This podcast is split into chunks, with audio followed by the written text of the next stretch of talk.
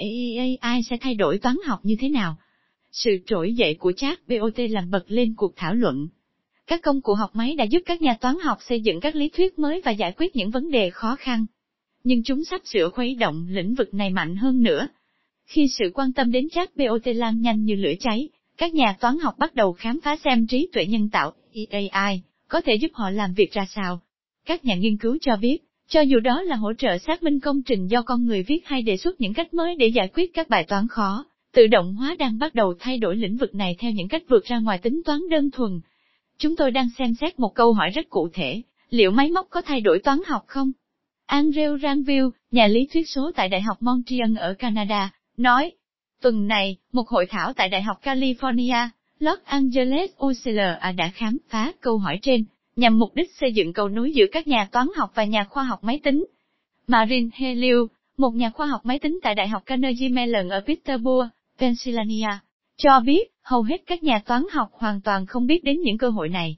Arthur S. Ivankates, một trong những người đoạt huy chương phiêu danh giá năm 2018, hiện đang làm việc tại Viện Nghiên cứu cao cấp tại Princeton, New Jersey, đã mở đầu cho cuộc trò chuyện về cách máy tính sẽ thay đổi toán học tại một hội nghị khoa học nhân dịp vinh danh ông hồi tháng 10.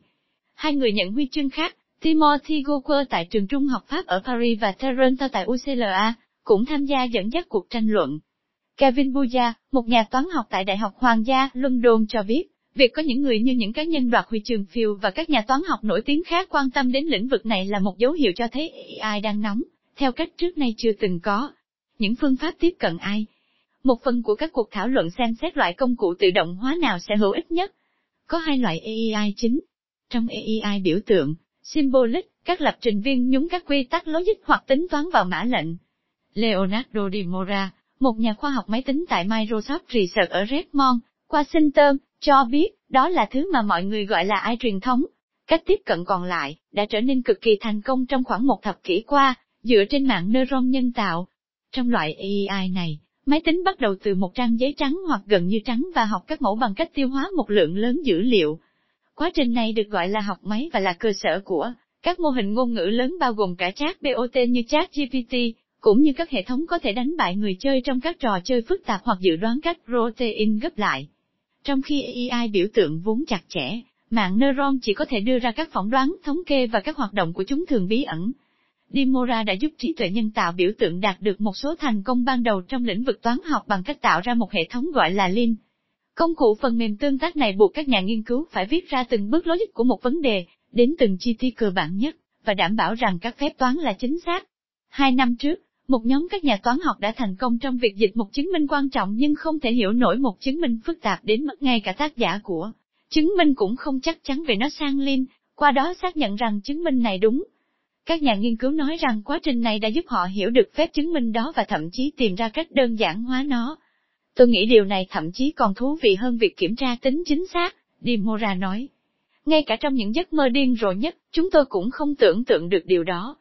Cùng với biến những việc đơn độc trở nên dễ dàng hơn, loại trợ lý chứng minh, này có thể thay đổi cách các nhà toán học làm việc cùng nhau bằng cách loại bỏ cái mà Dimora gọi là nút cổ chai tin cậy. Khi chúng ta hợp tác, tôi có thể không tin tưởng vào những gì bạn đang làm. Nhưng một trợ lý chứng minh sẽ cho các cộng sự thấy rằng họ có thể tin tưởng vào phần việc của bạn. Tự động hoàn thành tinh vi. Ở một thái cực khác là các mô hình ngôn ngữ lớn dựa trên mạng neuron kiểu chat BOT. Tại Google ở Mountain View, California, Cựu vật lý gia Ethan Dyer và nhóm của ông đã phát triển chat BOT chuyên về giải toán tên là Minerva. Về bản chất, Minerva là một phiên bản rất phức tạp của chức năng tự động hoàn thành trên các ứng dụng nhắn tin, bằng cách được huấn luyện trên các bài toán trong kho lưu trữ ARXIV. Chat BOT đã học được cách viết ra lời giải từng bước một cho các bài toán giống như cách mà một số ứng dụng có thể dự đoán từ và cụm từ. Không như Linh, giao tiếp bằng thứ ngôn ngữ tương tự mã máy tính, Minerva đặt câu hỏi và viết câu trả lời bằng tiếng Anh đàm thoại. Đó là một thành tựu khi có thể giải tự động một số bài toán, Dimora nói. Minerva cho thấy cả sức mạnh và những hạn chế tiềm tàng của phương pháp này. Ví dụ, nó có thể phân tích chính xác các số nguyên thành các số nguyên tố tức các số không thể chia tiếp thành những số nhỏ hơn. Nhưng nó bắt đầu mắc lỗi khi các con số vượt quá một kích thước nhất định, cho thấy rằng Minerva chưa hiểu phương pháp tổng quát. Tuy nhiên, mạng neuron của Minerva dường như có thể học được một số kỹ thuật tổng quát, hơn là chỉ có các mẫu thống kê và nhóm Google đang cố gắng hiểu cách nó làm được điều đó. Cuối cùng thì chúng tôi muốn có một mô hình mà bạn có thể động não cùng, Dyer nói.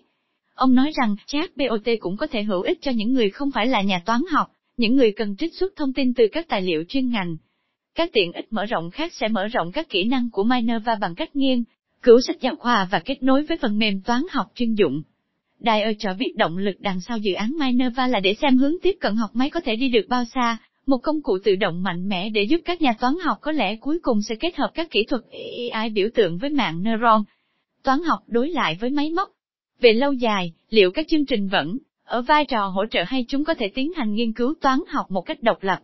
Trí tuệ nhân tạo có lẽ sẽ giỏi lên trong việc tạo ra các phát biểu và chứng minh toán học chính xác, nhưng một số nhà nghiên cứu lo ngại rằng hầu hết những điều đó sẽ không thú vị hoặc không thể hiểu được.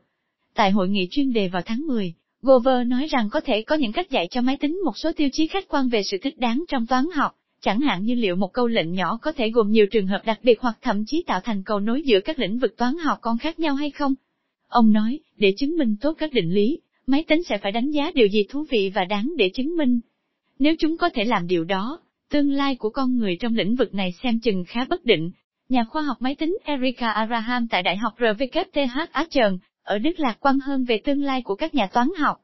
Một hệ thống AI chỉ thông minh cỡ như chúng ta lập trình nó, cô nói. Trí thông minh không nằm trong máy tính, trí thông minh nằm ở lập trình viên hoặc người huấn luyện. Melanie Mitchell, một nhà khoa học máy tính và nhà khoa học nhận thức tại Viện Santa Fe, ở New Mexico, nói rằng công việc của các nhà toán học sẽ an toàn cho đến khi một nhược điểm lớn của AI được khắc phục, đó là khả năng trích xuất các khái niệm trừu tượng từ thông tin cụ thể. Mặc dù các hệ thống AI có thể chứng minh các định lý, nhưng sẽ khó hơn nhiều để đưa ra những khái niệm trừu tượng toán học thú vị từ đầu để phát triển các định lý,